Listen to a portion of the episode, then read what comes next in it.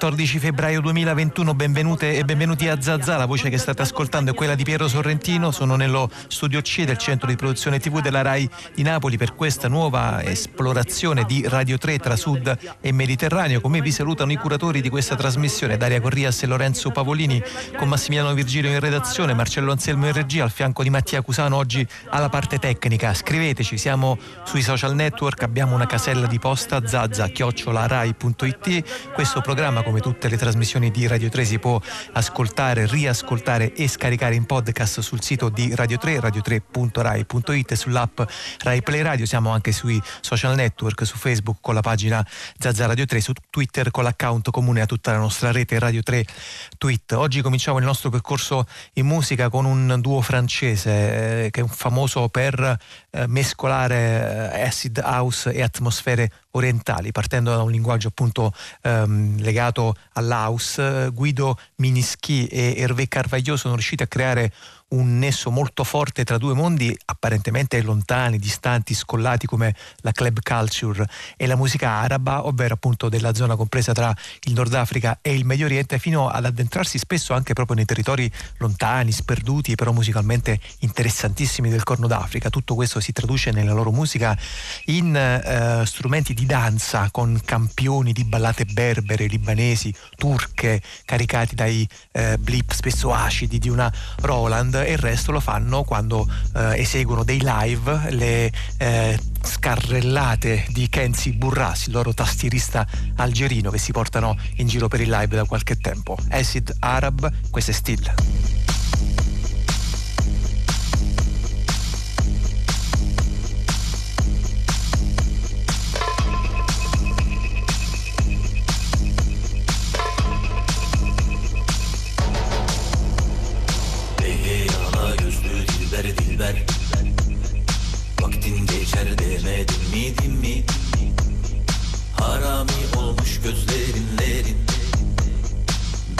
Eser demedim mi din mi? Ey ala gözlü dilber dilber. Vaktin geçer demedim mi din mi? Harami olmuş gözlerinlerin Eller keser demedin mi din mi? Eller keser demedin mi din mi? Eller keser demedin mi din mi?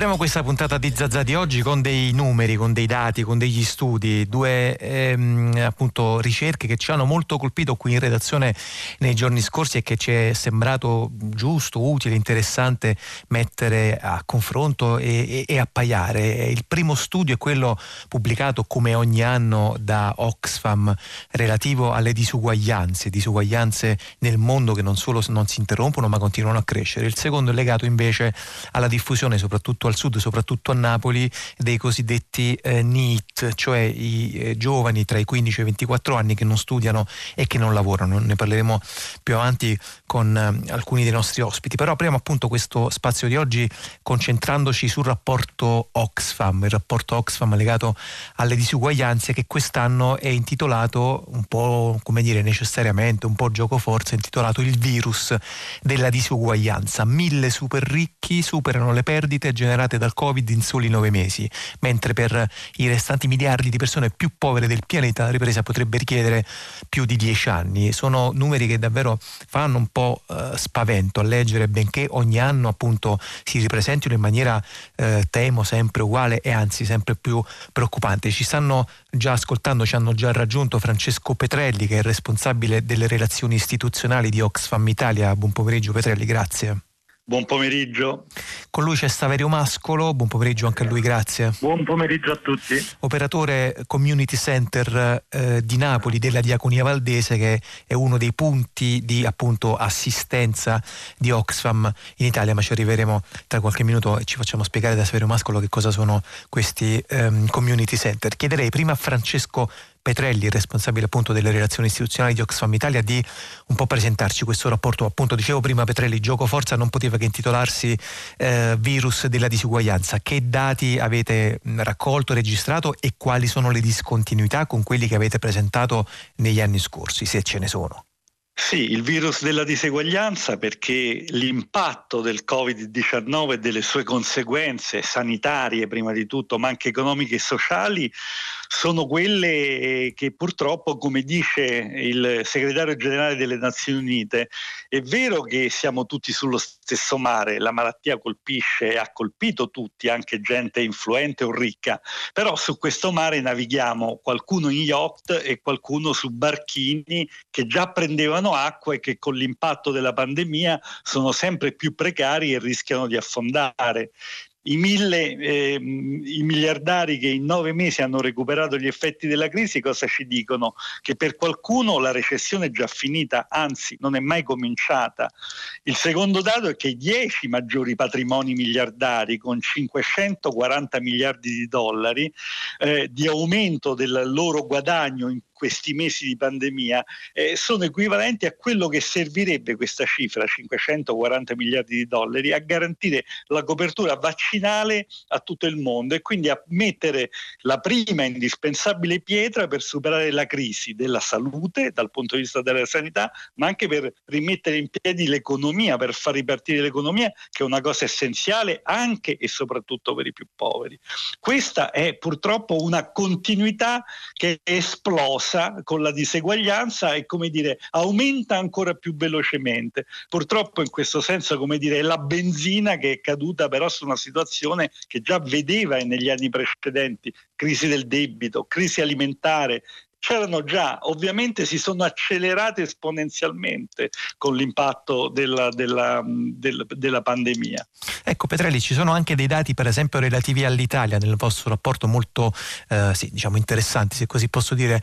Da marzo la ricchezza di 36 miliardari italiani è aumentata di oltre 45,7 miliardi di euro, pari a 7.500 euro per ognuno dei 6 milioni più poveri dei nostri connazionali. Questo è un primo dato, c'è un altro dato anche qui colpisce molto molto. In Italia oggi un'infermiera, si è parlato molto appunto delle categorie ehm, professionali che sono state più esposte sul fronte della lotta al Covid, in Italia oggi un'infermiera dovrebbe lavorare 127 anni per guadagnare quanto un amministratore delegato guadagna in un anno. Sì, questi sono i dati del paradosso che ovviamente pur nella differenza dei contesti fra quadro globale e quadro nazionale ci dicono che il problema delle diseguaglianze, perché la diseguaglianza non è una sola, ha varie caratteristiche. La diseguaglianza è certamente di reddito, di condizioni di lavoro, ma anche di territorio, non solo fra il nord e sud, che è quella tradizionale del nostro paese, ma anche fra aree interne e aree esterne, fra aree più isolate ed aree urbane dove ci sono meno opportunità. È una diseguaglianza fra generazioni perché il nostro paese vive ed è una delle ragioni forse del ritardo nella sua crescita di un immobilismo, cioè l'ascensore sociale che aveva caratterizzato le fasi più espansive dell'economia, il famoso boom economico, da alcuni anni si è rotto e si riproduce invece un immobilismo sociale, per cui i figli dei più abbienti hanno più opportunità e quindi continuano nel, dire, ad appartenere ad una determinata scala sociale, invece abbiamo fenomeni di maggiore esclusione, penso soprattutto a quella educativa scolastica, che colpiscono alcune aree E poi c'è un altro elemento che è quello tradizionale, se vogliamo, che però si acuisce, che è quello della diseguaglianza di genere, eh, che sono molto forti e che sono molto forti e che poi diciamo trovano persino a livello globale, ma a livello italiano, una grande diseguaglianza che è quella del lavoro, della perdita dei diritti, del lavoro buono a favore del lavoro precario e della mancanza di tutele i più colpiti dalla crisi sono a livello globale i 4 miliardi di lavoratori informali e a livello nazionale lo stesso. Questo vale per il sud, vale per le aree interne, vale per le donne, vale per i giovani delle periferie. Questo, come dire, ci dà un quadro che o si inverte la rotta, altrimenti gli effetti sono quelli che per qualcuno la crisi non è mai cominciata, per molti altri potrebbe, ci potrebbero volere un'intera generazione per ritornare a crescere. Eh sì, sui temi tra l'altro legati appunto ai giovani delle periferie ci arriveremo eh, questa, nella seconda parte di questo nostro primo spazio di puntata di oggi. Ai dati che ci stava adesso eh, disegnando e raccontando Francesco Petrelli forse andrebbero affiancati anche proprio gli ultimi dell'Istat relativi al dicembre appunto 2020 eh, relativi all'occupazione con un quadro francamente allarmante eh, relativo proprio alle disparità di genere, un dato che abbiamo sentito che ci ha fatto venire un po' i brividi a tutti, il mondo del lavoro solo nel mese di dicembre ha perso quasi il 99% di donne contro l'1% di uomini, quindi 101.000 nuovi disoccupati causati dal coronavirus, 99.000 di questi sono donne. Eh, con Saverio Mascolo volevo toccare invece un altro punto legato eh, a, a diciamo, un aspetto che si inserisce in questo quadro generale che ci stava disegnando adesso Francesco Petrelli, cioè quello del, per esempio delle carenze dell'assistenza sanitaria. Immagino che Saverio Mascolo con l'attività che svolge appunto nell'Oxfam eh, Center, nel loro servizio di assistenza della Diaconia Valdese, abbia a che fare, credo, quotidianamente con storie di migranti, con di lavoratori che hanno difficoltà di accesso enorme ai sistemi assistenziali mascolo. Allora, salve a tutti. Sì, il quadro rappresentato da Francesco è un quadro che si riscontra sul campo in maniera abbastanza seria e preoccupante.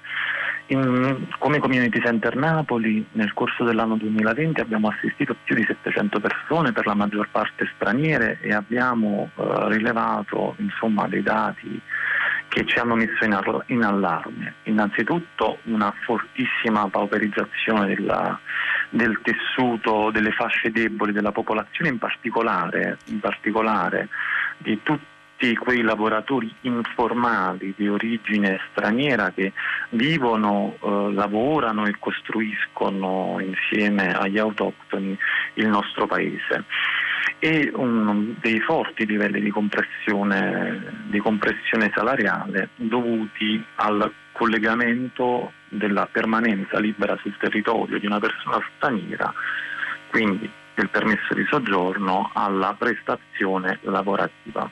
Questa, questo collegamento che diciamo alla base del testo unico per l'immigrazione chiaramente comporta una forte ricattabilità del lavoratore straniero che in momenti di crisi come questo, come quella da da, dell'epidemia ingenerata dall'epidemia da Covid-19, insomma poi fanno emergere le, le contraddizioni in maniera, in maniera, virulenta. Senta Mascolo, ma che, che cosa vengono a chiedere eh, nei, nei, vostri community center eh, le persone? Cioè di che cosa hanno bisogno, che cosa è mancato loro? Ecco, I community center ormai da anni sono presenti, sono presenti in tutta Italia e sono un luogo di orientamento e supporto italiani e stranieri, in particolare per quanto riguarda il permesso di soggiorno anche con immigrati insomma, di primo arrivo richiedenti protezione internazionale ma non solo, l'assistenza sanitaria, in particolare a sud eh, diciamo, ci sono delle carenze endemiche del sistema sanitario, la formazione scolastica, noi facciamo delle campagne contro la dispersione, contro la dispersione scolastica, un supporto, un'attenzione particolare quindi dedicata alle donne straniere, in particolare quando rileviamo tutte quelle condizioni insomma, che, di, che, possono essere ricondotte allo sfruttamento sessuale e in generale forniamo sostegno a 360, a 360 gradi per le, persone, per le persone in difficoltà economica, psicologica e non solo. Quindi nell'ambito, nell'ambito di questo lavoro noi abbiamo rilevato delle criticità e siamo dell'opinione che delle contraddizioni preesistenti nella società italiana con l'acuirsi della crisi epidemiologica sono esplose con ancora più virulenza e eh, i dati che ne emergono sono allarmanti. Sotto il profilo sanitario dal maggio del 2020 a oggi tra i nostri assistiti ci sono stati quattro decessi perché purtroppo con eh, la crisi... Decessi la dovuti crisi, alla, alla, scarsa assistenza sanitaria? Non dovuti al Covid. Mm persone con delle patologie pregresse, straniere, che già avevano difficoltà a farsi spazio nel sistema sanitario nazionale per le, le difficoltà burocratiche legate alle questioni del permesso di soggiorno, che con eh, diciamo, il momento critico post lockdown del, del, sistema sanitario campano non hanno trovato assistenza. E quindi purtroppo queste patologie hanno avuto la meglio su di loro. Senta, Noi... eh, Francesco Petrelli, rispetto a quello che ci stava dicendo adesso Saverio Mascolo, ehm, in conclusione, poi ho visto che per esempio Oxfam, non soltanto quest'anno, insomma è una um, battaglia, è una proposta che propone spesso quando vengono presentati questi studi, propone appunto una tassa straordinaria sui redditi e sulle ricchezze più elevate. Eh, qualcuno dice, ma insomma siamo sicuri che eh, davvero servono queste, queste misure e, e, non, e, non, altre. Voi eh, perché siete così convinti invece della importanza e della giustezza di questa proposta? Beh, servono perché non è detto che vada così, che ci vogliano anni. Si possono fare due o tre cose, due o tre priorità, come dire, che anche in questo momento un po' è da consegnare alla politica, forse al nuovo mm. governo. Eh, intanto da questo, da questo, punto di vista forse dei segnali ci sono. Noi abbiamo bisogno di ritornare a un sistema fiscale più caratterizzato dalla progressività, cioè che sia un sistema eh, fiscale più progressivo e per cui ci sia un maggiore scaglionamento e di spostare il carico fiscale dal lavoro o che è stato quello più penalizzato alla rendita, ai redditi da capitale, alla ricchezza redditi da capitale. E il secondo tema collegato a questo è la protezione del lavoro, eh, i diritti, il lavoro buono. Dicevo prima, bisogna ripensare il welfare, la diseguaglianza e la capacità di una persona, di una comunità, di una famiglia di resistere agli shock. Il 40% degli italiani vive in povertà finanziaria, che vuol dire che di fronte a uno shock come quello della pandemia, che è il più grande, ma anche altri tipi di shock, ha capacità di resistere per tre mesi. Una parte di questo, che è la parte più povera, ce la fa solo dopo il primo mese, dopo non ce la fa più.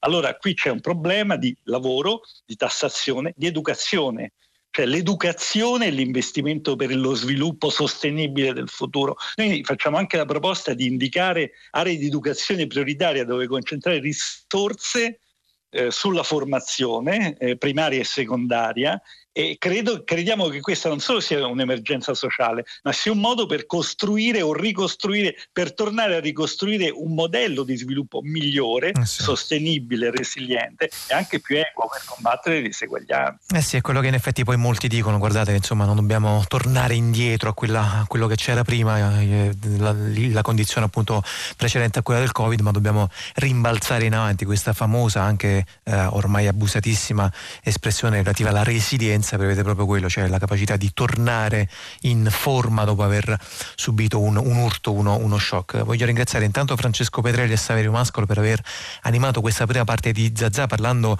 eh, del rapporto Oxfam 2020 relativo al virus appunto della disuguaglianza eh, ed è una pagina che non chiudiamo perché tra un po' andiamo invece a parlare, era un riferimento che faceva anche Saverio Mascolo prima, eh, andiamo a parlare proprio dei giovani nelle periferie, in questo caso nelle periferie del sud, delle periferie di Napoli. Napoli. Prima però ascoltiamo un brano musicale dei CCCP che diciamo intorno al 1986 eh, dei cosiddetti NIT, quelli che poi abbiamo imparato a chiamare NIT, già si occupava, già raccontava. Il brano si intitola Io sto bene, fa parte del disco Affinità e divergenze fra il compagno Togliatti e noi 1986 Giovanni Lindo Ferretti, CCCP. È una questione di qualità, è una questione di qualità, è una questione di qualità non ricordo più bene, una formalità. È una questione di qualità, è una questione di qualità, è una questione di qualità.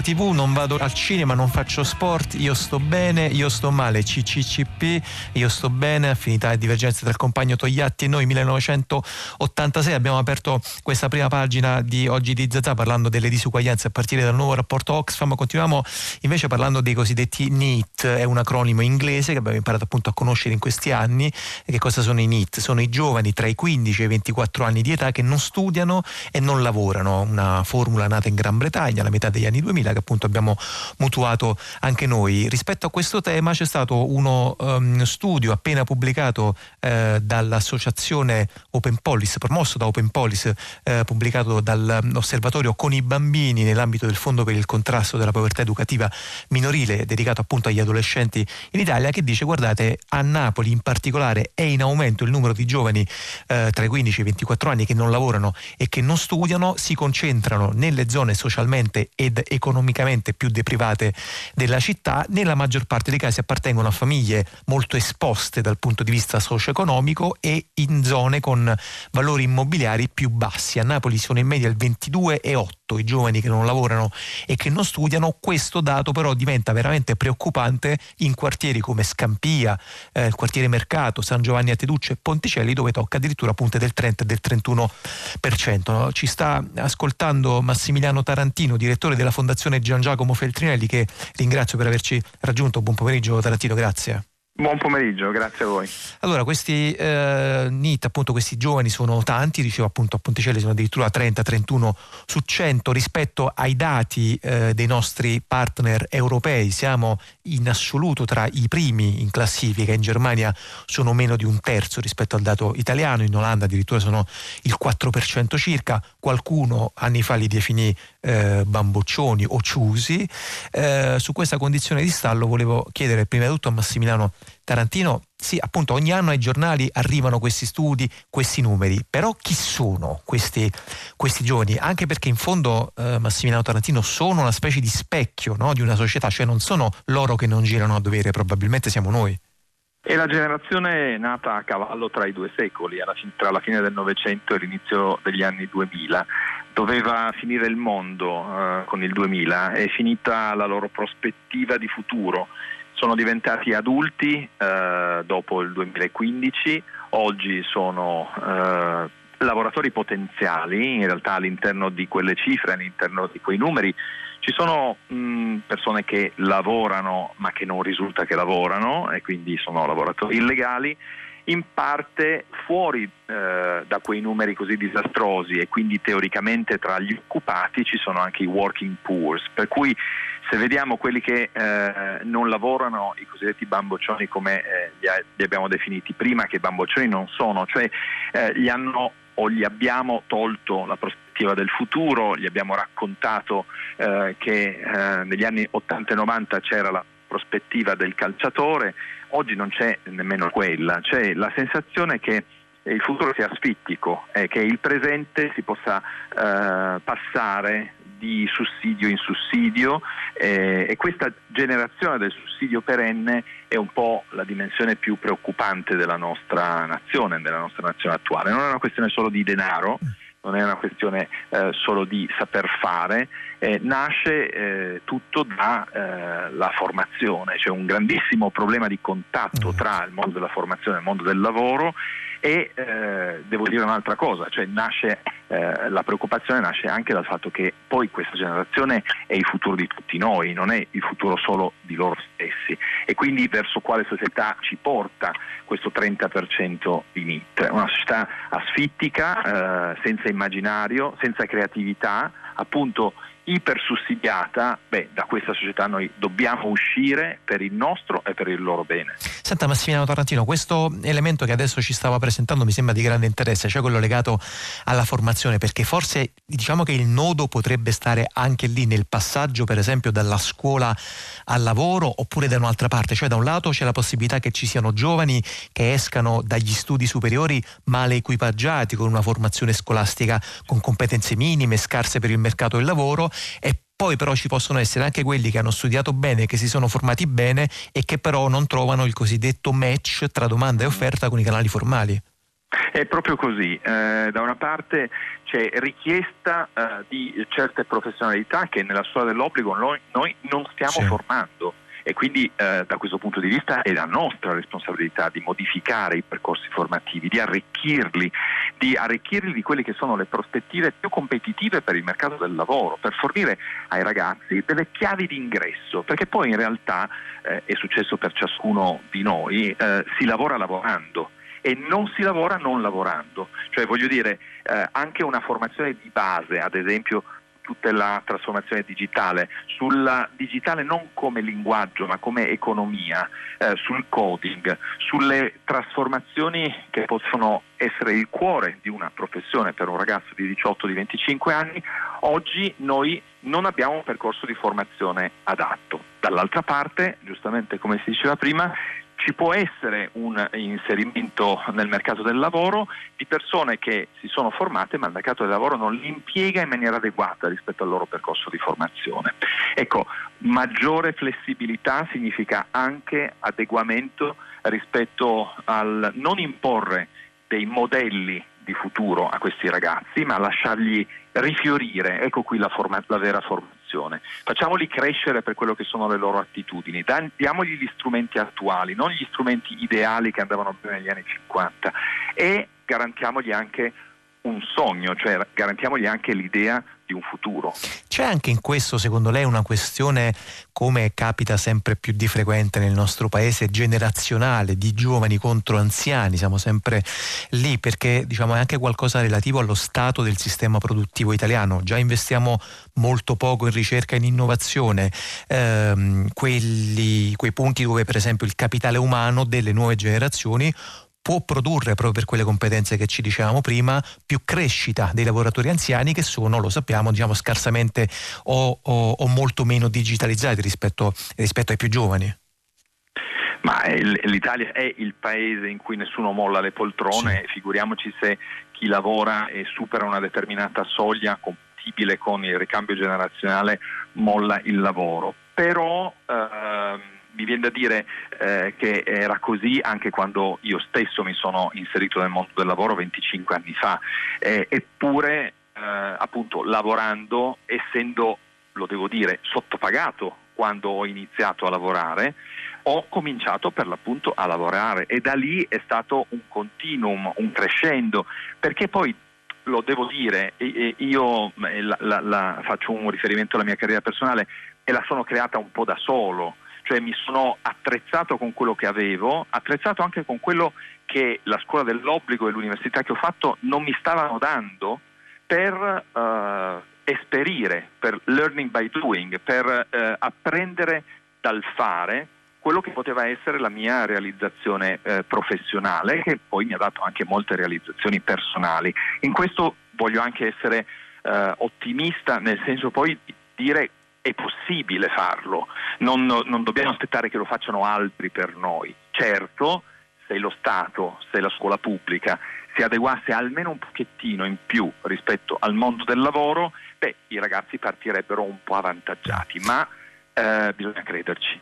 Ci certo, Massimiliano Tarantino, bisogna crederci. Voi avete ehm, questo quadro, in questo panorama, naturalmente non abbiamo toccato, o perlomeno sì lo abbiamo fatto forse in maniera tangenziale, non abbiamo ancora toccato però il tema relativo non soltanto alle disparità diciamo generazionali, anagrafiche, ma proprio a quelle geografiche, la, la frattura verticale tra nord e sud Italia. La Fondazione eh, Gian Giacomo Feltrinelli ehm, qualche mese fa è andata proprio a Taranto per interrogarsi sulle possibilità politiche di sviluppo del sud lei, stesso, lei stessa ha avuto un dialogo con il ministro Giuseppe Provenzano, ministro per il Sud e per la coesione eh, territoriale del, del, governo Conte, insomma ancora dell'attuale governo, e, e il titolo era Se domani il Sud. Che idee, che prospettive sono venute fuori da questa vostra, diciamo, fantasia? A un certo punto vi siete detti in una specie di distopia e se domani il Sud sparisse che cosa accadrebbe al Paese? Ma il, il punto di partenza era eh, che cosa può portare l'Italia al futuro dell'Europa e eh, l'Italia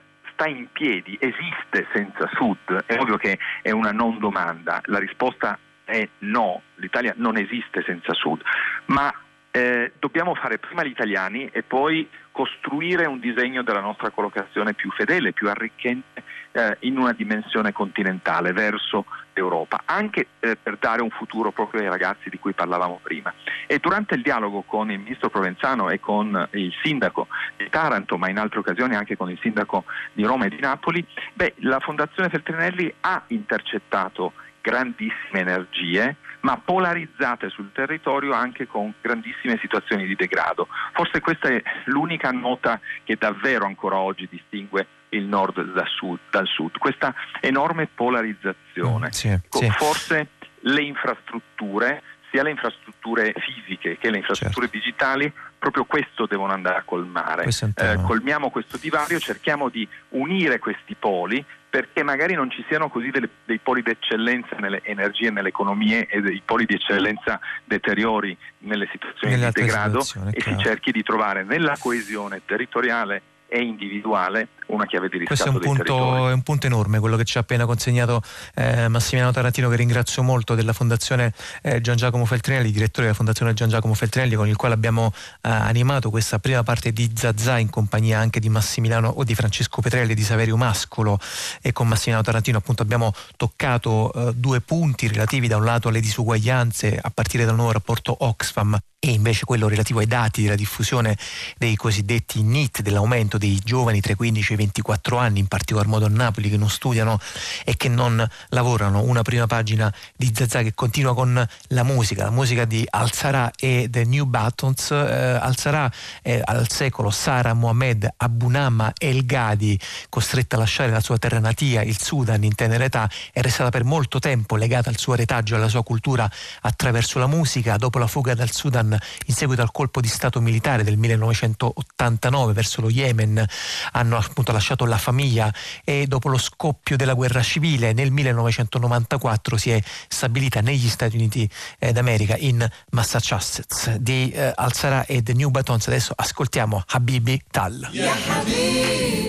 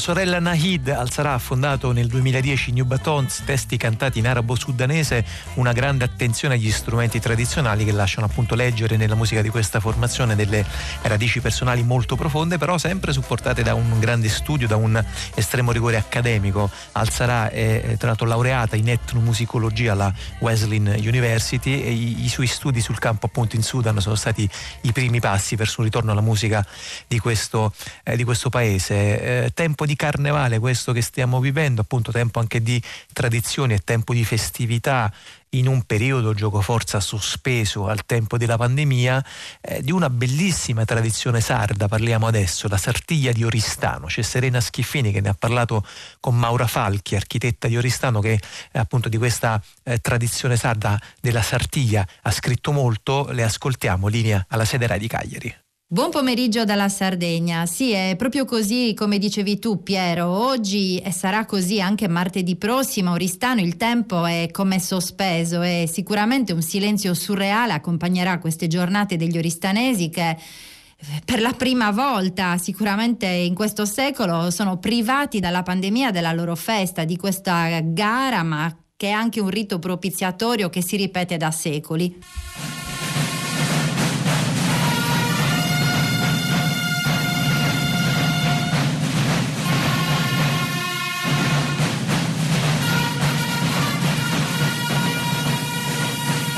E questo è soltanto uno dei suoni più celebri della Sartiglia, una corsa all'anello, meglio alla stella, che le fonti storiche ci dicono eh, era stata organizzata già nel 1546 in onore del, dell'imperatore Carlo V e questo è su Passud e su Componidori, ma io coinvolgo subito in questa chiacchierata sulla Sartiglia Maura Falchi in collegamento telefonico, buongiorno. Buongiorno.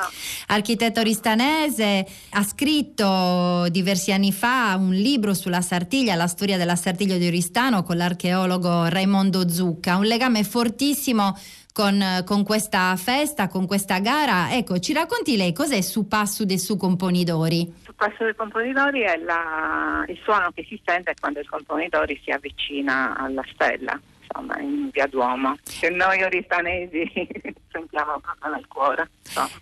Cosa significa quest'anno mh, non avere questa grande occasione di incontro, quello che appunto io definivo poi un rito per la città? Eh, certo, la città è molto triste, eh, siamo già da, già, già da, parecchi giorni insomma, che siamo tristi per questo motivo. D'altra parte però siamo, gli oristanesi sono consapevoli che in questo momento sarebbe inopportuno, eh, insomma, tanta gente che si accalca lungo la strada, sarebbe davvero pericoloso e soprattutto anche forse fuori luogo però nel cuore noi abbiamo bisogno di sapere che il rito della Sartiglia um, avviene e quindi insomma siamo un po' sospesi per questo. Dicevamo appunto la figura di Su Componidori, l'organizzazione del, della Sartiglia è affidata ai gremi, il gremio dei contadini eh, che organizza la Sartiglia della domenica di Carnevale e quello dei falegnami invece il martedì. Eh, non hanno rinunciato alla nomina dei loro componidori, sarà Maurizio Casu per i contadini e Peppe Sedda per invece il gremio di San Giuseppe dei falegnami. Ecco, Maura Falchi, noi stiamo chiacchierando mh, mm, qualche ora prima della Sartiglia. Voi, le donne della Sartiglia, lei per tanti anni è stata massaia manna, poi ci racconterà qual è il ruolo di questa figura. Avete comunque cercato di lanciare un messaggio, avete raccolto delle firme, siete stati anche in prefettura comunque per cercare di conservare almeno un momento importantissimo di questo evento per Oristano, ma anche per tutta la Sardegna, che è quello della benedizione di Su Componidori. Eh sì, eh, mm, per, mm, cioè noi ci siamo resi conto che più o meno tutti quanti a Oristano, ma soprattutto le donne avevano questo sentimento, cioè non potevamo pensare che non avvenisse questo momento, perché ci avrebbe comunque consolato, ci avrebbe dato un segno di, mm, eh, di trasmissione appunto della, della, tradizione e quindi cioè, la nostra identità non sarebbe stata tradita, per cui ci siamo proprio sentiti un po' investite, io, eh, Stefania Pinna, Gabriella Collo, ma tantissime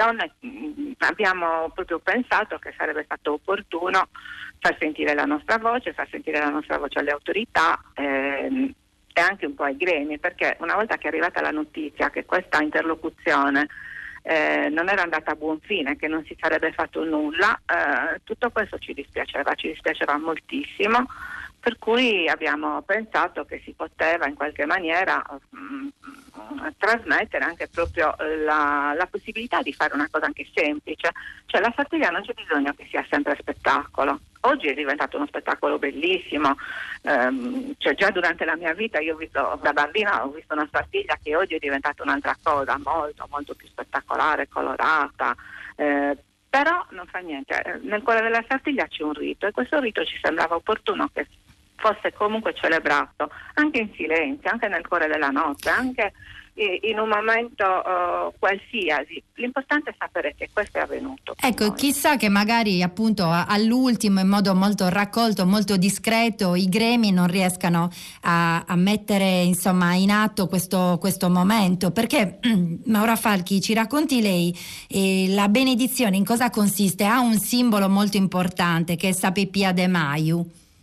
Eh, sì, certo, il componitore eh, tiene questo scettro in mano, è uno scettro composto da eh, rami di pervinca e da eh, mazzolini di viole ai due capi del, del, bastone diciamo, di pervinca. È un simbolo naturalmente che eh, richiama la primavera, un simbolo di rinascita, per cui eh, Sabi Pianaio viene utilizzata come scettro eh, dal capocorsa, quindi dal capo della sartiglia, però viene anche utilizzata per una sorta di benedizione rivolta alla città, rivolta alle persone e tutti gli oritanesi di fronte appunto a questo gesto eh, sanno che qualcosa della loro identità si, si è perpetuata anche, quest- anche quest'anno, si perpetuerà ancora nei secoli. Ecco, a questo momento ci sembrava eh, indispensabile. Ecco, è importante avere una benedizione che poi è proprio un segno di rinascita.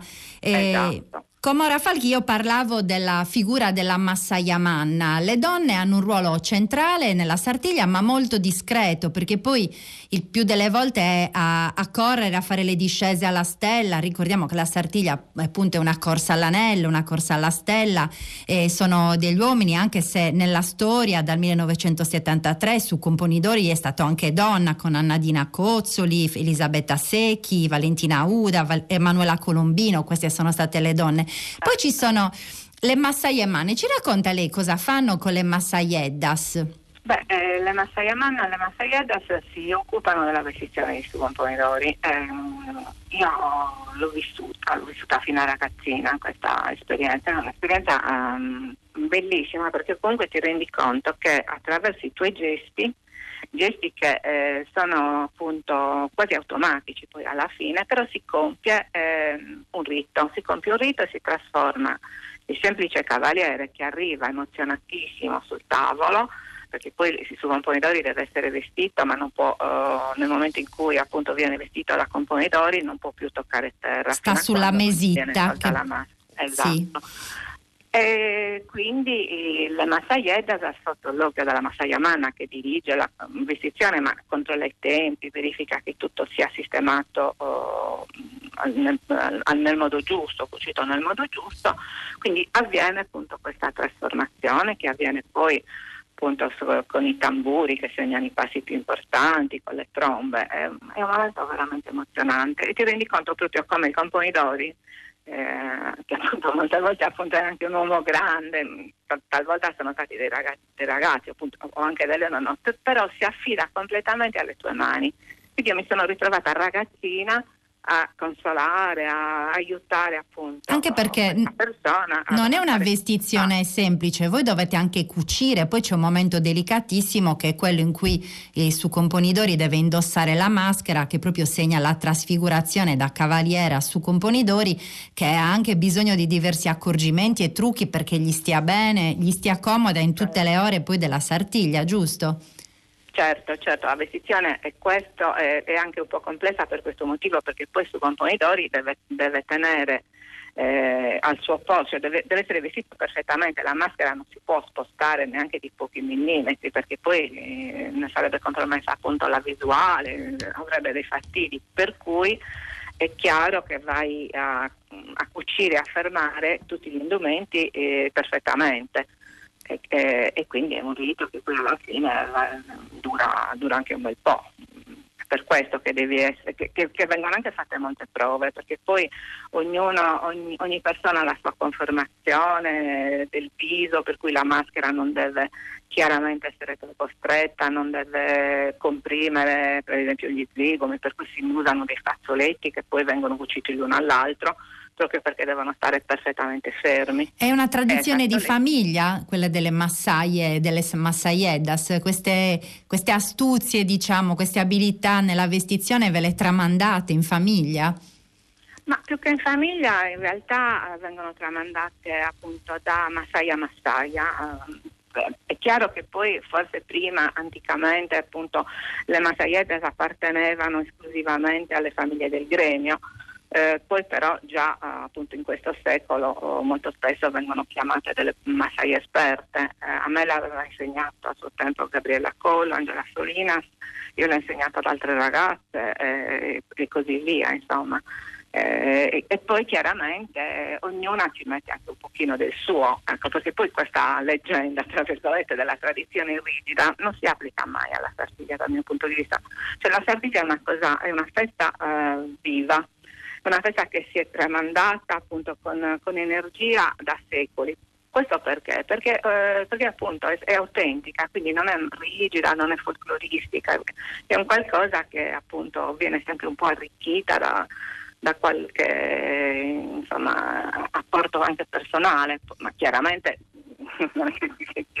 però ecco, cucire i fazzoletti in un modo, eh, dare dei punti in un altro modo, fermare il velo, eh, cioè ognuna può, può metterci un po' del suo in questo. Quest'anno appunto sarà una Sartiglia molto silenziosa, ho detto all'inizio sospesa, anche se la Fondazione Sartiglia ha cercato comunque di, di celebrare questo momento con degli allestimenti artistici nella città, poi sulla eh, EIA TV, la, la, sulla web TV andranno in onda diversi speciali che quindi potrete vedere da tutta Italia proprio per celebrare il, il fascino della Sartiglia. Maura Falchi, ci avviamo alla conclusione donne, per voi donne che sempre lavorate tantissimo nelle settimane precedenti, fate i dolci, preparate i ceri eh, e soprattutto mh, c'è tutto il lavoro di cucitura degli addobbi dei, dei cavalli. Cos'è stato quest'anno? Non avete fatto nulla? Avete comunque preservato qualcosa di questi riti?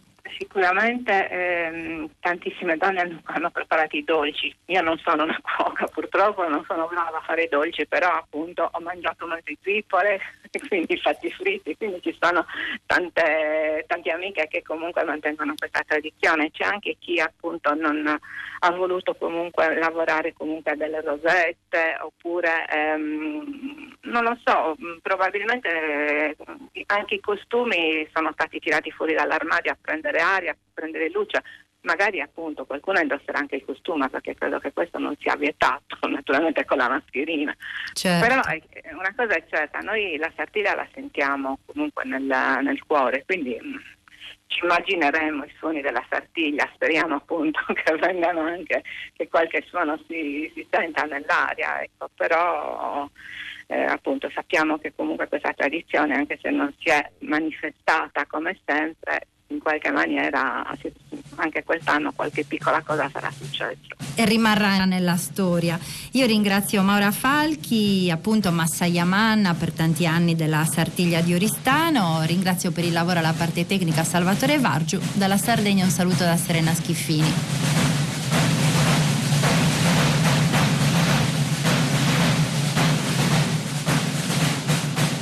E allora grazie a Serena Schiffini, grazie anche a Maura Falchi con il suo racconto legato alla sartiglia delle eh, donne. Naturalmente tutte queste nostre conversazioni le potete come sempre scaricare in podcast e riascoltare in streaming sul sito di Radio 3 e con l'app Rai Play Radio. Noi continuiamo il nostro percorso musicale di oggi ehm, che va in Libano con un duo costituito da Yasmin e eh, Zaid Hamdan. Hanno lo stesso cognome ma non sono parenti. Si chiamano Soap Kills. Eh, nato nel nel 1997 a Beirut, in un momento in cui la capitale del Libano era in piena eh, ricostruzione dopo lunghi anni di guerra civile che era cominciata un anno prima che eh, Yasmin nascesse, un Libano quello di quegli anni in cui la scena musicale non lasciava molto spazio a formazioni che non fossero eh, jazz oppure legate strettamente alla tradizione, tanto che invece i Sop Kills si trovano a occupare una posizione centrale in tutto il Medio Oriente proprio per quel che riguarda l'immersione di eh, musicisti indipendenti slegati completamente da quel tipo di eh, scena musicale. Figlia di un ingegnere civile impiegato nell'industria del petrolio, Yasmin Hamdan rimane fuori da Beirut insieme alla famiglia per quasi tutta la durata della guerra, ma quando appunto torna in patria il senso di disappartenenza di fronte a una eh, città devastata cresce e si fonde con la necessità di allargare i suoi orizzonti creativi. Dei Sop Kills ascoltiamo un brano che si intitola Chef Tuck. يوم شفتك شفت وين وبأي عين؟ يوم شفتك شفت وين وبأي عين؟ شفتك عشفتك شفتك كشفتك شفتك عشفتك شفتك كشفتك يوم شفتك شفت وين وبأي عين؟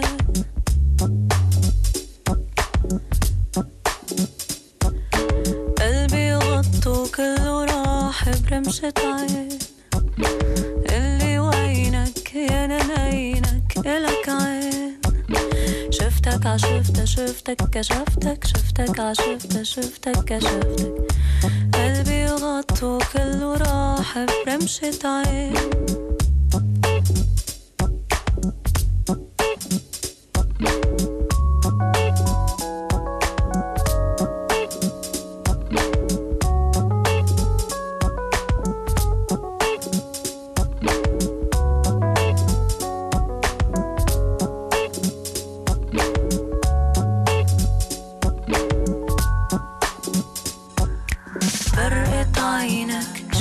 شارد وينك. انت فين؟ شكلك ضايع بيني وبينها عالميلين.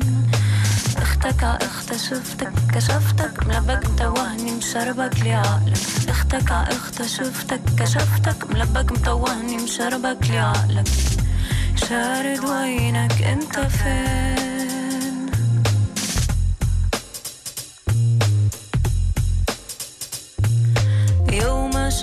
شفتك شفت وين وبأي عين يوم شفتك شفت وين وبأي عين شفتك عشفتك شفتك كشفتك شفتك عشفتك شفتك قفشتك شفتك عشفتك شفتك كشفتك شفتك عشفتك شفتك قفشتك E eh, guidati, cullati quasi dalla musica dei Soap Kills ci imbarchiamo su un immaginario traghetto alla volta di eh, Procida, proviamo a sbarcare di nuovo sull'isola che è stata nominata eh, qualche settimana fa vincitrice della, appunto, della nomina a capitale italiana della cultura per il 2022, una nomina è anche un'isola, un luogo, un posto geografico ma anche evidentemente appunto diciamo dell'anima identitario che qui a Radio 3 abbiamo cominciato a raccontare nelle settimane scorse e continueremo a farlo nei prossimi eh, mesi con i nostri amici di eh, Fahrenheit e adesso torniamo ad ascoltare un altro tratto, un altro momento dell'audiodocumentario di Marcello Anselmo dedicato all'isola di Procida. In questa puntata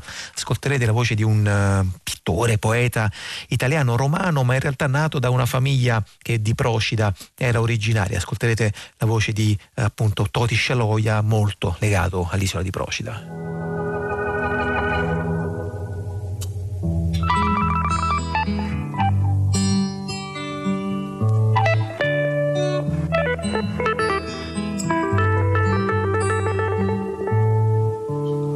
Avevo uno studio a Procida e le, ho, ho, lavorato per tre mesi in questo studio bellissimo, davanti c'avevo il mare, quando era l'una, l'una e mezzo della, del, del, giorno andavo a farmi un, un, un tuffo nell'acqua, poi tornavo, mangiavo e mi rimettevo a lavorare. Lavoravo in pratica tutto il giorno finché c'era luce. Io portavo tutti i miei amici a Procida, eh, da Afro a, Brandi a Perilli, tutti, venivano tutti quanti appresso a me, io li, li, li, invitavo a venire a Procida dicendo che, che, Procida era stupenda e infatti loro la, la trovavano stupenda, Saito Ombli, tanti pittori anche molto conosciuti sono venuti a Procida, eh, ospitavo, io avevo una casa a Procida, ospitavo Perilli per, dei, per, per dei mesi, Sai Twombly, insomma era, era tutta una specie di, di, eh, di colonia di pittori. Cioè, a un certo punto ce n'erano tanti insieme, Marcarelli, Afro, una volta c'era ehm, Birolli, venne Birolli, eh, insomma una specie di, di, colonia di pittori era di Proci a un certo momento, quando ancora era bellissima.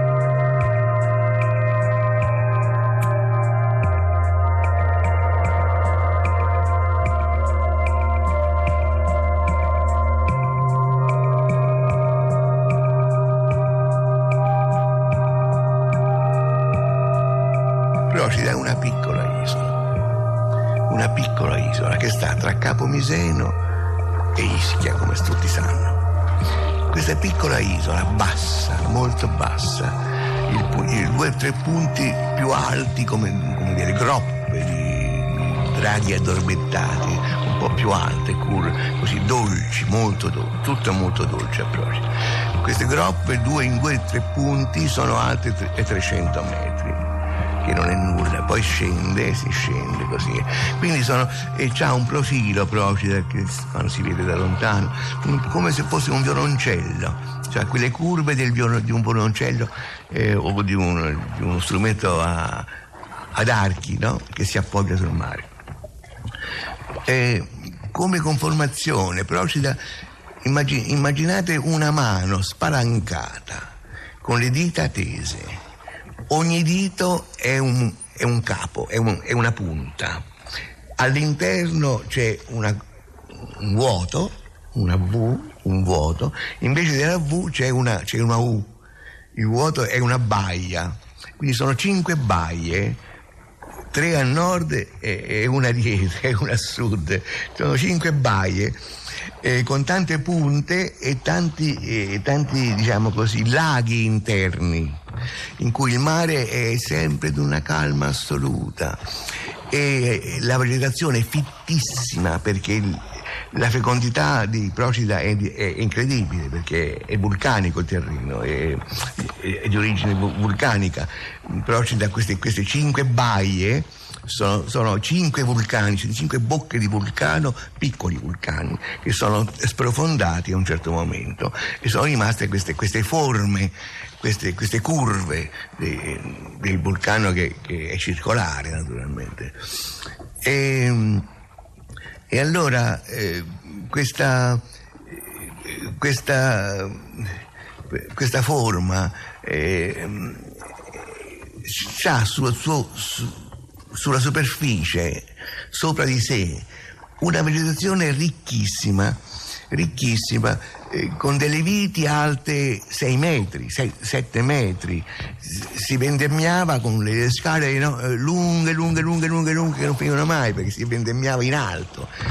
E sotto poi il terreno tra una vita e l'altra era piantato a patate, a cavoli, a orto, tanto il terreno era, diciamo così, mm, l'humus era ricco e un'altra meraviglia di Procida, a parte questi vigneti altissimi, queste viti altissime, erano eh, questi limoni queste, queste, queste, piante di limoni con dei limoni enormi, dei limoni grandi che non entravano nelle, nelle, nelle due mani aperte, tanto erano grandi questi limoni pieni di un sugo meraviglioso. Quindi c'era un più di paradiso terrestre in realtà, era come un paradiso terrestre questa Procida.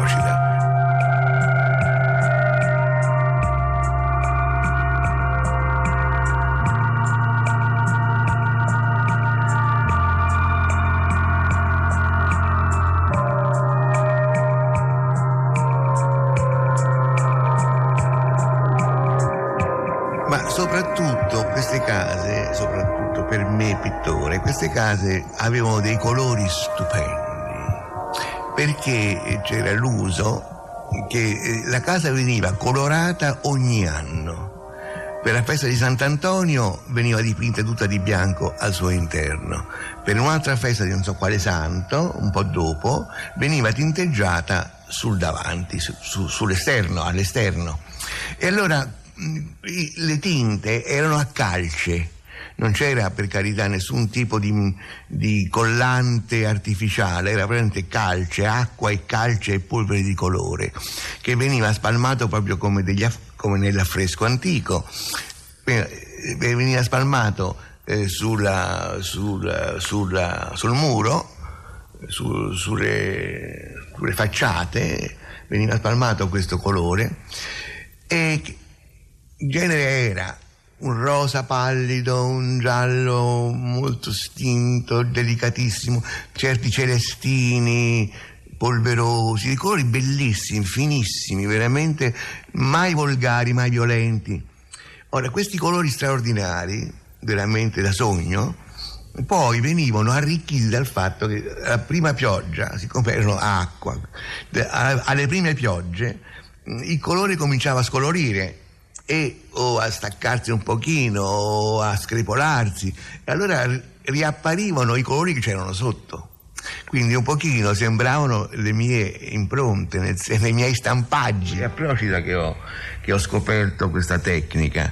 Perché non, a un certo punto ho avuto una crisi terribile, una crisi di significato della pittura, già facevo della pittura astratta da qualche anno, e a un certo punto la scelta, la scelta dell'intervento del pennello sulla tela, partivo da destra a sinistra, da sinistra a destra, dall'alto in basso, dal basso in alto, facevo una sola pennellata, 3, 15, le, le sovrapponevo, cioè il perché del fare eh, mi stava sfuggendo, ma era una crisi interna mia, curiosa. Eh? Si può anche dubitare del, dell'arte stessa a un certo momento della vita. Mm. E allora, eh, appunto, questo, questo, questo, grande quadro al suolo, perché io dipingo con i quadri a terra, no? sul piano orizzontale, sul pavimento questo grande quadro, eh, a un certo punto non sapevo come affrontarlo, allora l'ho, tutto, l'ho dipinto tutto di nero come una specie di, di addio, di lutto, addio alla pittura, che non c'è più nulla, è nero. E, però segu- seguitavo a macinare colori a, intorno a questa tela, dipingevo su, su, facevo dei colpi di pennello su pezzi di carta, su parte di giornale per, per trovare dei toni, insomma seguitavo a a girare intorno a questo problema naturalmente, ci giro da, da 50 anni. E, mm, questo colpo di vento è più, più, che altro è un mito che mi sono creato. Mm, forse sì, forse no, non credo, poi in realtà forse no. È il fatto che io dipingendo questi giornali ho avuto, avuto l'istinto di rovesciare uno di questi giornali sulla, sulla tela e battere con le mani, sollevare il giornale e vedere quello che, che succedeva. E ho capito che nasceva la mia pittura in questo modo.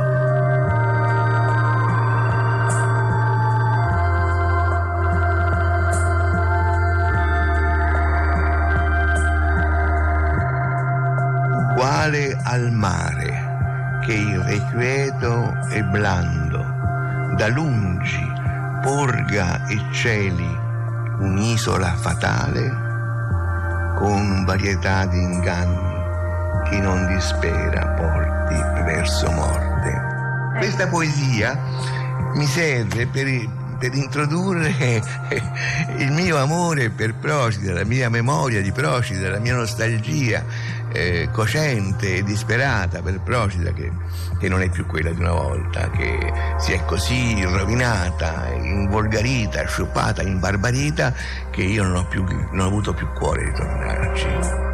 Suoni e voci dall'isola di Procida, avete ascoltato in questo caso la voce di Toti Scialoia eh, con un suo racconto molto suggestivo, Procida come una mano spalancata con le dita tese. Non chiudiamo questa eh, nostra visita sull'isola perché tra un po' andiamo invece a raccontare una tradizione centenaria di grandissimo fascino eh, sulla quale è appena stato pubblicato un, un libro. Ma eh, continuiamo anche ad ascoltare la nostra musica oggi qui a Zazà e ancora una voce che viene dal fronte arabo. Loro sono i eh, Totard una band che viene dalle alture del Golan occupate da Israele. Sono un gruppo di eh, musicisti molto giovani che vive in prima persona le difficoltà che evidentemente appunto si possono anche immaginare eh, di un territorio dove si è figli del nulla. Loro vivono in un villaggio che si chiama eh, Maidal Shams, un territorio originariamente siriano, poi sottoposto al governo israeliano che ha deciso di non riconoscere agli abitanti insomma, del, del, villaggio nessun tipo di cittadinanza. Infatti uno dei loro dischi si intitola proprio eh, Laissez passer, un lasciapassare che conferisce appunto agli abitanti di quel villaggio uno status di apolide. Questa non ben definita, questa non ben chiara identità eh, dei, eh, degli abitanti va a finire nella musica dei Totard che mettono assieme proprio le suggestioni giovanili, la musica dei Tuareg, il blues, il reggae, l'afrobeat che si uniscono in un eclettico arab rock, una eh, prova del quale ascoltiamo adesso in questo brano che si intitola Moonlight.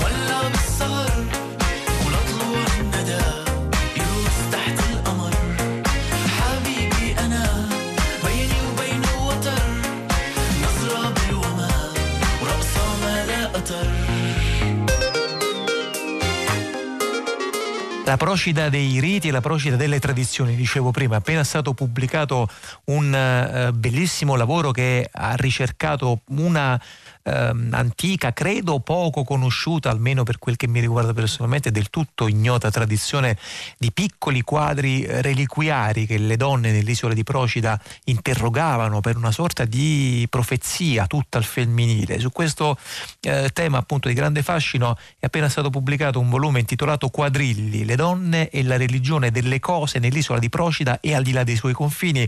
L'ho scritto una docente universitaria di storia e iconografia all'Università degli Studi Roma 3, napoletana, ma che appunto insegna a Roma, ci sta ascoltando e che saluto Gia Palumbo. Buon pomeriggio professoressa, grazie. Ciao a tutti.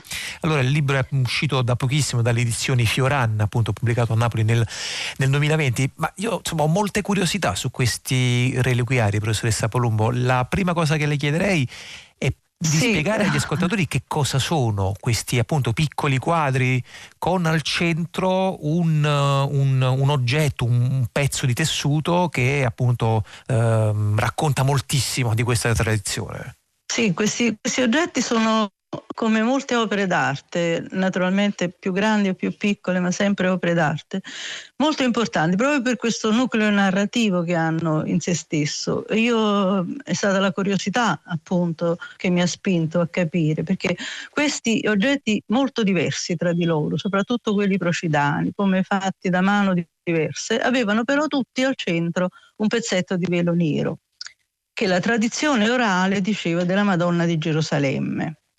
Ora, eh, diciamo, um, cominciando a pensare, poteva mai essere veramente una reliquia della Madonna di Gerusalemme, cioè una reliquia così rara, così preziosa, distribuita così in questi oggetti che erano anche eh, alcuni modesti, altri molto raffinati, ma alcuni anche modesti. E quindi a poco a poco ho fatto la ricerca e ho scoperto varie cose su questi quadrilli. Prima di tutto che non era proprio la Madonna di Gerusalemme, non era proprio il velo di una, della reale Madonna, diciamo così, ma era il velo di un'icona, in particolare un'icona che eh, esiste a Foggia e che la chiamano icona vetere proprio per la sua antichità, cioè l'icona della Madonna più antica, più vecchia che ci sia e che soprattutto è legata a un rito eh, che si, svolge ogni, si svolgeva, per meglio dire, ogni anno, in cui si toglieva il velo nero che avvolgeva questa icona, lo si cambiava e quello vecchio lo si tagliuzzava, lo si tagliava in piccoli pezzi e lo distribuivano ai fedeli. E quindi, quindi ho pensato che potesse essere questo, però naturalmente eh, la cosa interessante era prima di tutto come era arrivato poi nell'isola di Procida e perché poi questo velo eh, fosse diventato, diciamo così, un modo per interrogare il futuro o il presente ignoto. Anche perché poi eh, Giappalumbo era diciamo, un, un, cristianesimo evidentemente poco di parola, poco di parabole, poco di, ehm, di, certo. di, appunto, diciamo, di, sillabe, ma molto di oggetti, molto concreto, molto di cose che appunto venivano toccate proprio certo, come i certo, quadrilli. Perché perché diciamo così che il cristianesimo, perciò questa ricerca eh, a me è sembrata interessante, importante, perché non è solo una devozione femminile, ma è proprio un modo di intendere la religione stessa del cristianesimo, che come dicevi era proprio eh, per secoli è stata una religione, soprattutto la religione del verbo, delle parole, sì. delle, delle parabole che sono scritte nella Sacra Scrittura, appunto. E in in questa religione di parole le donne hanno avuto un ruolo sempre marginale, hm? mm. sempre diciamo di, di confine. Eh, invece a un certo punto la tradizione ci dice che proprio per merito di una donna il cristianesimo si aprì eh, alle immagini, alle reliquie, cioè a questo mondo fatto di cose concrete. Mm. La tradizione attribuisce questo a Elena, la madre dell'imperatore Costantino. Senta, che sia stata veramente eh, Elena non è non sicuro. lo sappiamo. Prego. Questo diciamo evidentemente appunto ci racconta di una tradizione tutta al femminile. Andiamo un po' sul concreto di questi, di questi quadrilli. Per esempio ho letto delle cose bellissime nel suo libro.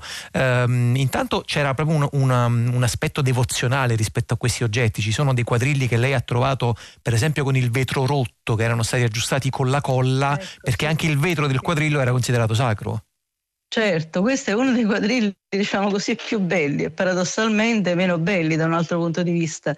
È il quadrillo di Liberina. Liberina è il nome di, appunto, di una lettrice, cioè come si chiamavano queste donne che guardandolo interpretavano più o meno la risposta che potevano dare alle domande, alle ansie, alle preoccupazioni di altre donne.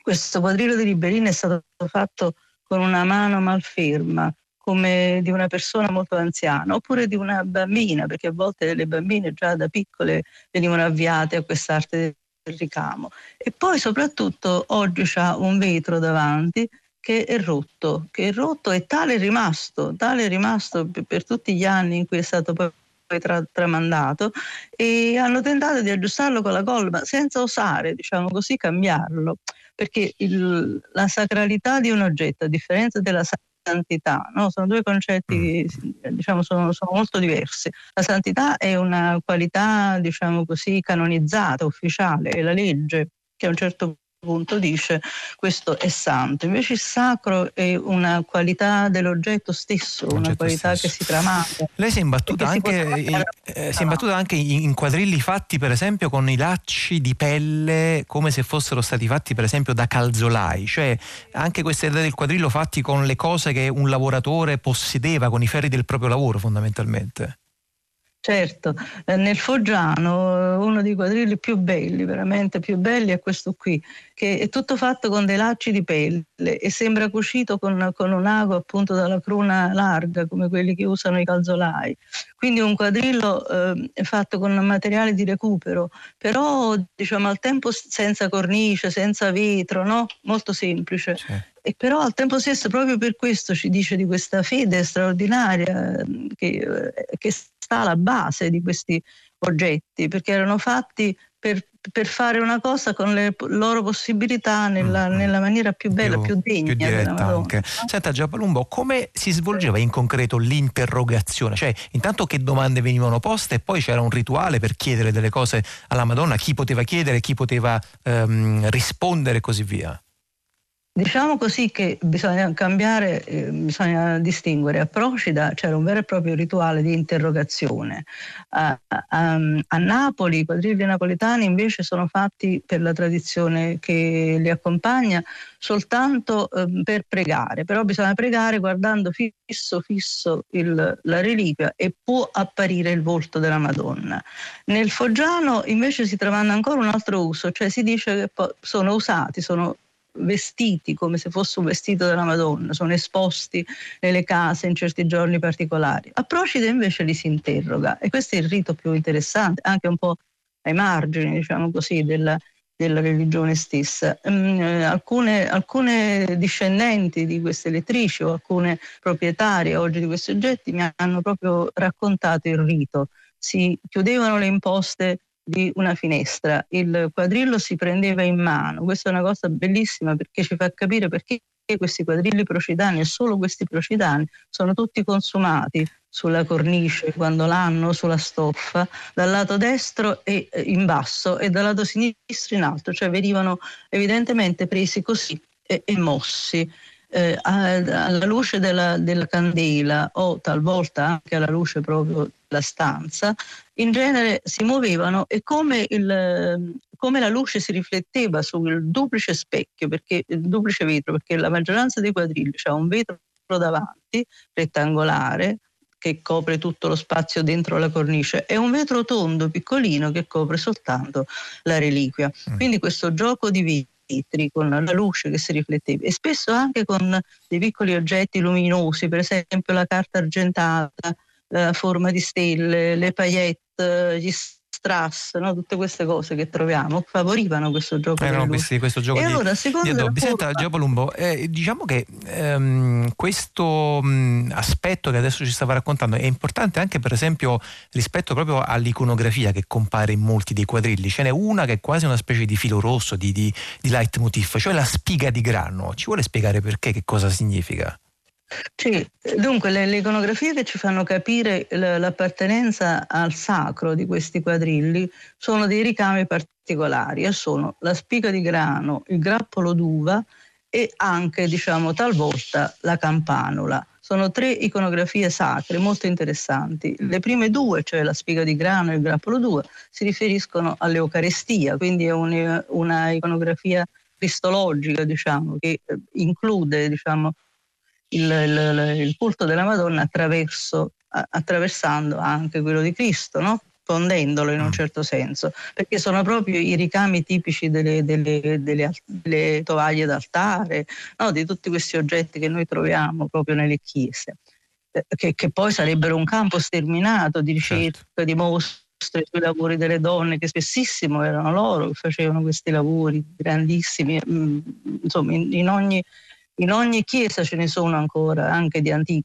eh, antichissimi. E poi invece la campanula si rifà all'iconografia della Madonna, la sacralità della Madonna, che c'era una leggenda, una tradizione che è ben descritta in un libro molto bello di Catabiani che si chiama Florario, eh, appunto relativo a questo fiore, un fiore che viene chiamato comunemente la tazzetta della Madonna, perché si racconta che una volta diciamo, la Madonna in un miracolo che aveva fatto bevve in un bicchiere, in un fiore di questo tipo, in questo convolvolo che può essere che azzurro, diventa una specie appunto chiaro, di, di bicchiere offerto alla. Madonna. Senta Geo Palumbo, questa tradizione, diciamo, di questa tradizione si sapeva poco, leggendo il libro appunto si scopre che invece è diffusa anche fuori, ce lo stava raccontando appunto anche a Foggia, anche a Napoli.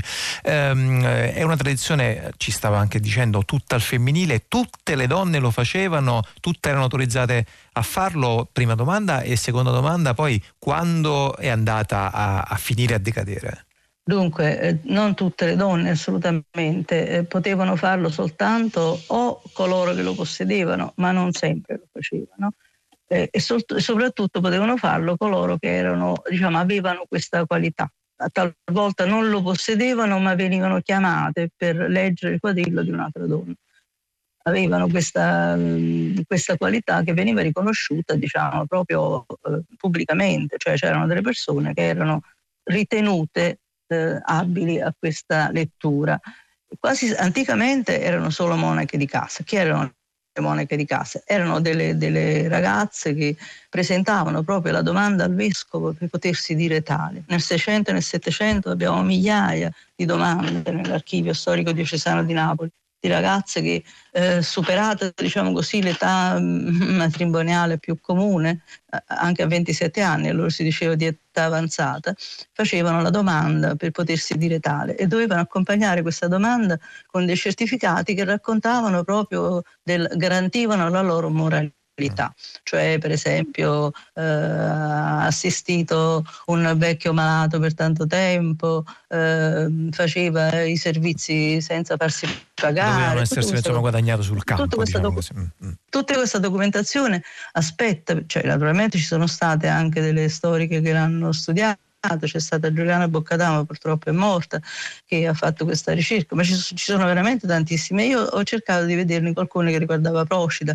e ho trovato dei, dei casi interessanti. Poi ci sono anche altri documenti, per esempio le sante visite che i cardinali facevano no? ogni tanto e andavano e per esempio a Procida lamentavano proprio di queste monache di casa procidane che erano dette selvagge perché spesso non facevano la domanda oppure stavano ore e ore nei confessionali. Cioè veramente la, la- la vita di queste donne sconosciute perché la, la- la storia delle donne è un, argomento interessantissimo che si può trovare proprio in documenti particolari Eh sì, che mi pare che poi anche il lavoro che ha fatto Gia Palumbo, no? un grande lavoro non soltanto di ricerca delle fonti, anche perché mi pare di aver capito per leggendo il libro che c'è molto, molto poco scritto e molta storia orale intorno appunto a questa tradizione che ci racconta di una devozione ai limiti del magico, del superstizioso diremmo noi, e però appunto anche di quanta mh, importanza abbia avuto e continua in qualche modo ad avere legato appunto alla questione della identità, una parola spesso abusata, spesso complicata da maneggiare, ma in questo caso invece di grande importanza che è al centro del volume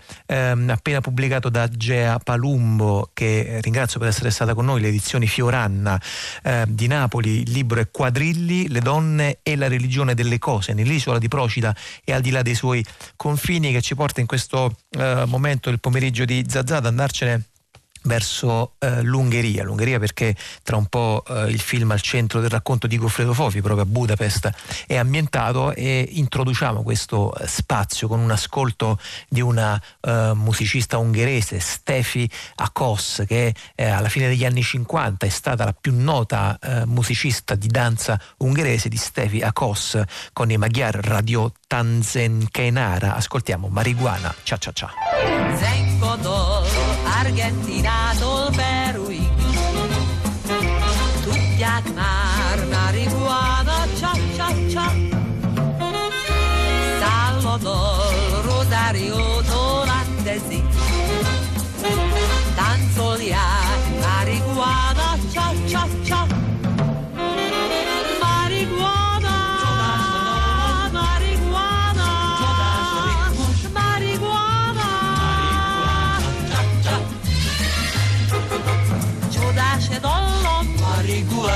Чудо шарит. Маригуана. Маригуана. Salvador, Rosario, Tolandesi, ciò che siamo.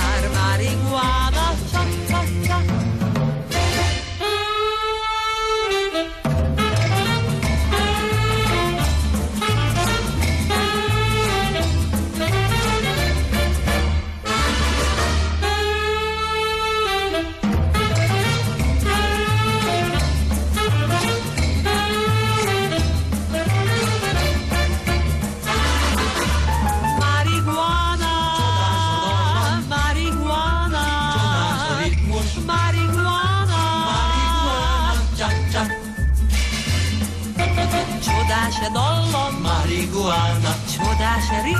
Marijuana. Marijuana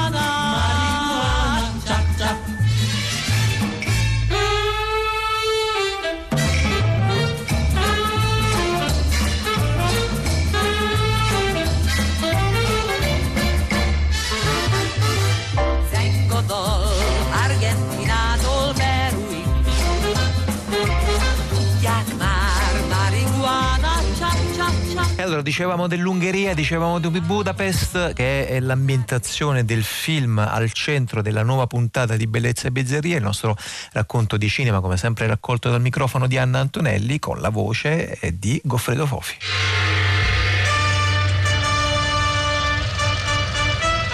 Scrivimi fermo posta di Ernst Lubitsch.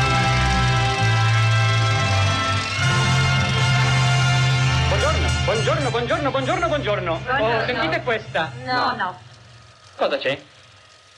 Dormite ancora? Guardate me. Scommetto che ho dormito meno di voi. Amici, compagni e cittadini. Lubitsch ha inventato la commedia in cinema, la grande commedia americana, la grande commedia degli anni 30 che nasce un po' dalle origini ungheresi, dall'abilità tecnica di certi autori di commedie di allora per divertire il pubblico borghese, il pubblico del teatro dei boulevard, come lo si chiamava allora. E, ehm, e però eh, lo ha fatto con uno spirito, con una maestria straordinaria, ma anche con uno spirito ironico, con una presenza, con un'intelligenza straordinaria. Ripeto, i maggiori registi di quel periodo gli devono tutti qualcosa. Ecco.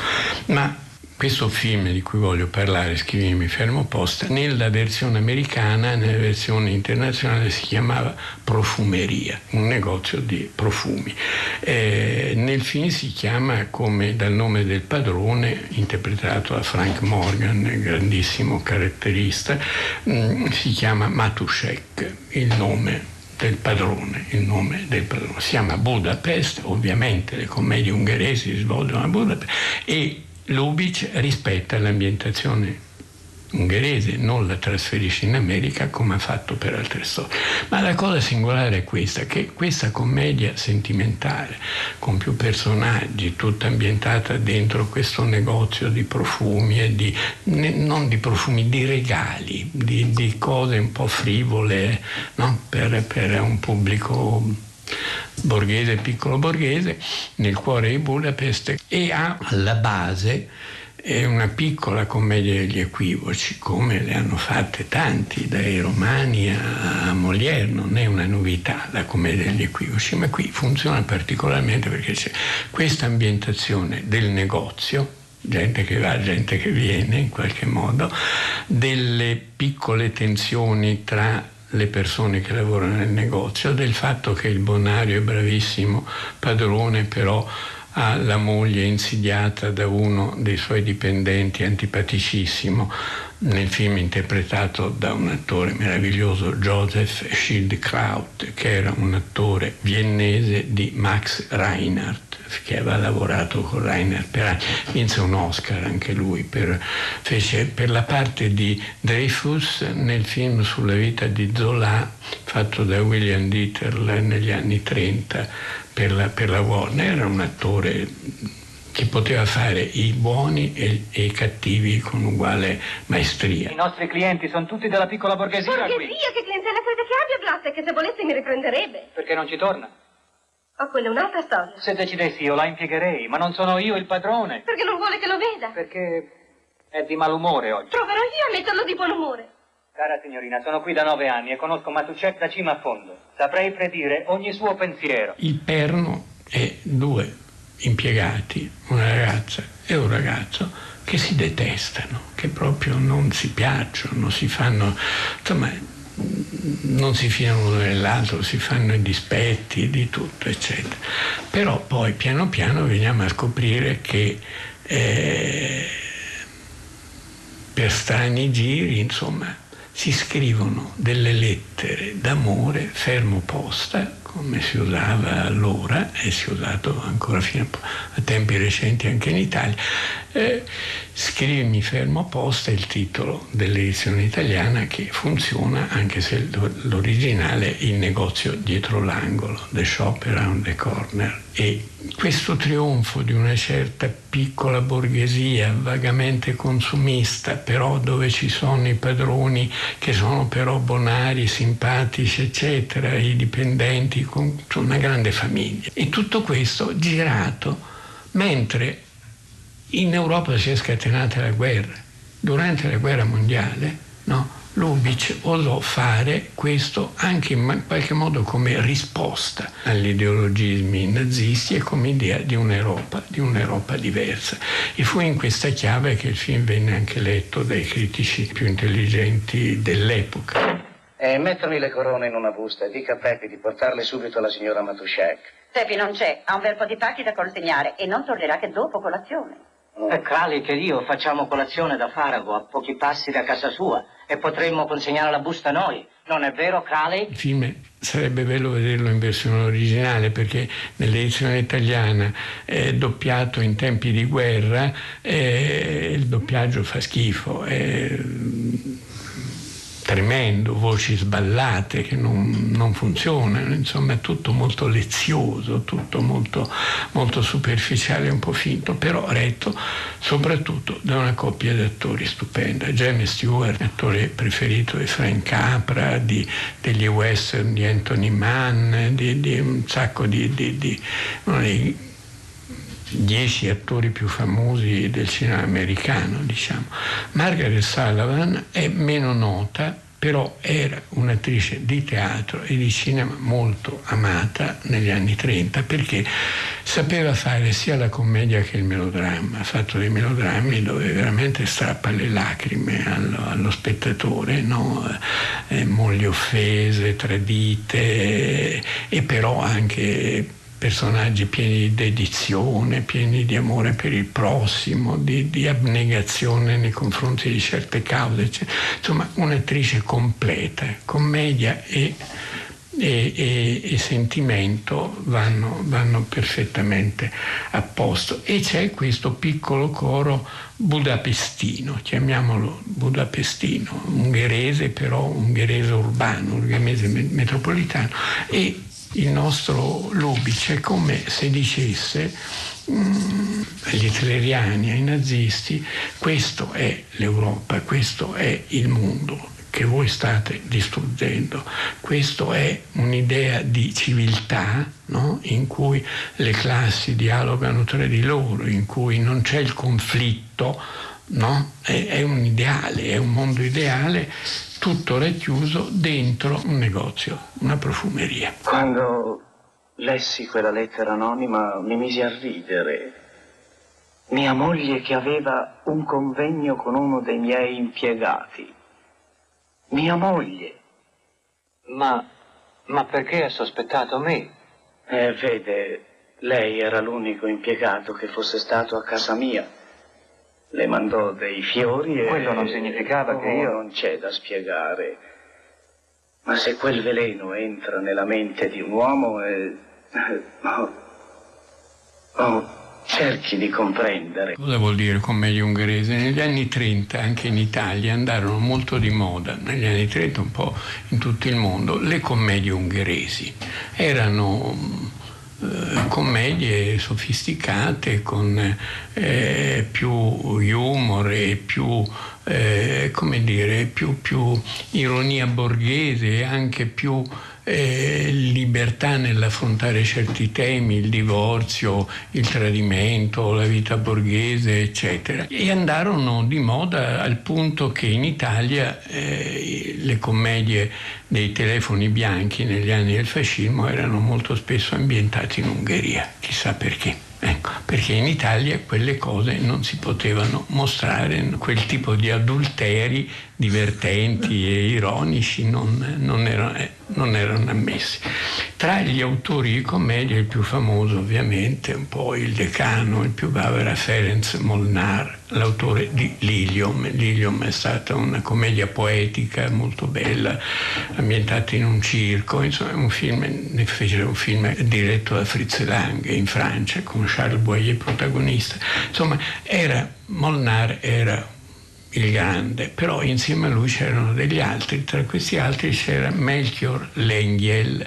Melchior Lengiel era eh, ebreo ungherese che fu chiamato a Hollywood per portarlo via dall'Europa e in qualche modo anche per usarlo nel cinema dal grande Lubitsch. Lubitsch fu il primo ebreo tedesco a emigrare molto prima dell'avvento del nazismo, dieci anni prima, nel 1922, perché eh, era il più grande regista il più noto regista tedesco del muto, grandi drammi storici con grandi masse e però anche film comici, film molto divertenti, commedie.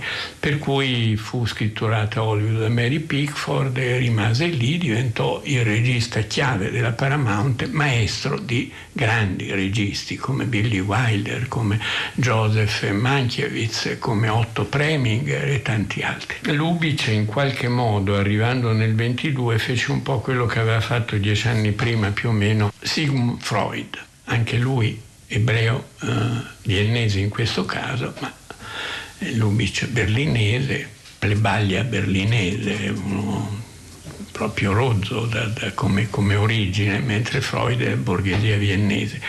Però e entrambi portano, Freud si racconta che disse scendendo dal piroscafo che lo portava in America, porto in America una nuova peste, gli porto la psicanalisi, loro non hanno idea di che cosa c'è dentro l'essere umano, io vengo qui e glielo spiego, glielo dico, glielo svelo e, e, e loro diventano un'altra cosa, capiscono come dire, una versione nuova del, del bene e del male. Dieci anni dopo, nel 22, in qualche modo il nostro Lubitsch fa un'operazione simile, spiega agli americani cos'è la dolce vita borghese. Sostanzialmente questo che lui ha fatto in America, a parte alcuni film storici, eccetera, ma occasionali, perché lui è il maestro della commedia. Si porta dietro la storia della commedia europea, della commedia mitteleuropea per la precisione e ovviamente anche quella del, mm, del teatro ungherese.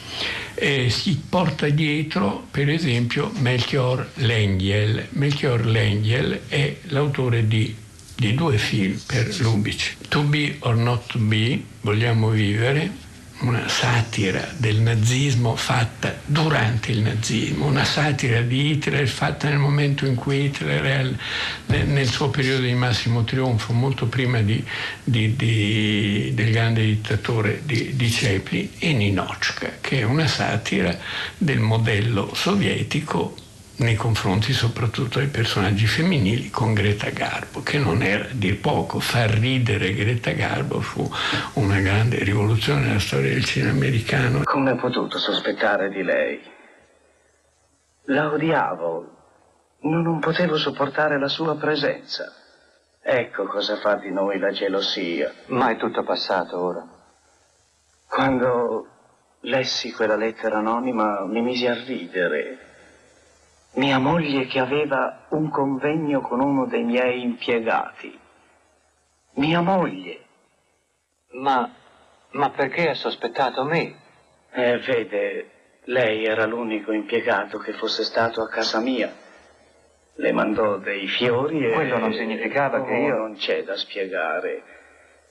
Ma se quel veleno entra nella mente di un uomo... È... Tanti anni fa io ero molto amico di un grande studioso meridionalista, Maglio Rossidoria, che aveva una moglie Anni e chiesi a Anni, che era mia cara amica, come sei nata, da dove sei sbucata fuori, no? questa strana assistente sociale o studiosa sociale che poi, eh, per cui, che fa perdere la testa a Mario Rossidoria e che poi lo segue in tutte le avventure meridionaliste negli anni 50-60 in Italia. Lei dice, ma sai, io da bambina ho passato l'infanzia sulle ginocchia di Greta Garbo. Io restai sbalordito, ma cosa che c'entra con Greta Garbo? E lei mi raccontò che eh, suo padre, grande commediografo, famoso commediografo, molto rappresentato anche in America, ungherese, venne chiamato a Hollywood da Lubitsch perché, eh, perché in Europa c'era la persecuzione degli ebrei e era una donna molto spiritosa e intelligente che mi raccontò di questa sua adolescenza a Hollywood in casa di Lubitsch e sulle ginocchia di Greta Garbo, una storia abbastanza singolare, anche perché era un periodo quando mi raccontò queste cose in cui era tornato di moda grazie a delle retrospettive televisive e, e veneziane, era tornata di moda la commedia americana degli anni 30 e Lubitsch ovviamente era il maestro. Sa cosa desidererei? Quando il campanello suonerà alle otto e mezzo e lei aprirà la porta, che invece di pappa trovasse me. No, no, non complichiamo le cose. Allora le direi Clara, Clara. Oh no, la prego. Amor mio, Clara, non resisto più. Prendi la chiave, apri la casella 237, strappa la busta, leggimi e baciami. Ernst Lubitsch 1940, Scrivimi fermo posta, era il eh, film al centro del nuovo momento di bellezza e bizzarria, il cinema insolito e bizzarro dal 1920 al 2020 raccontato da Goffredo Fofi, ogni puntata una pellicola, potete ascoltare i podcast di bellezza e bizzarria, li abbiamo raccolti in occasione del sfondamento, del superamento dei 100 film raccontati da Fofi sul nostro sito raiplayradio.it, appunto i podcast di Radio 3 con bellezza e bizzarria che eh, chiude questo cerchio ungherese con Yanima Sound System, una eh, band di musica elettronica appunto ungherese fondata nel 1993, una delle più importanti, una fusione unica di musica folk dell'Est Europa e di stili moderni elettronici degli Yanima Sound System. Ascoltiamo 68.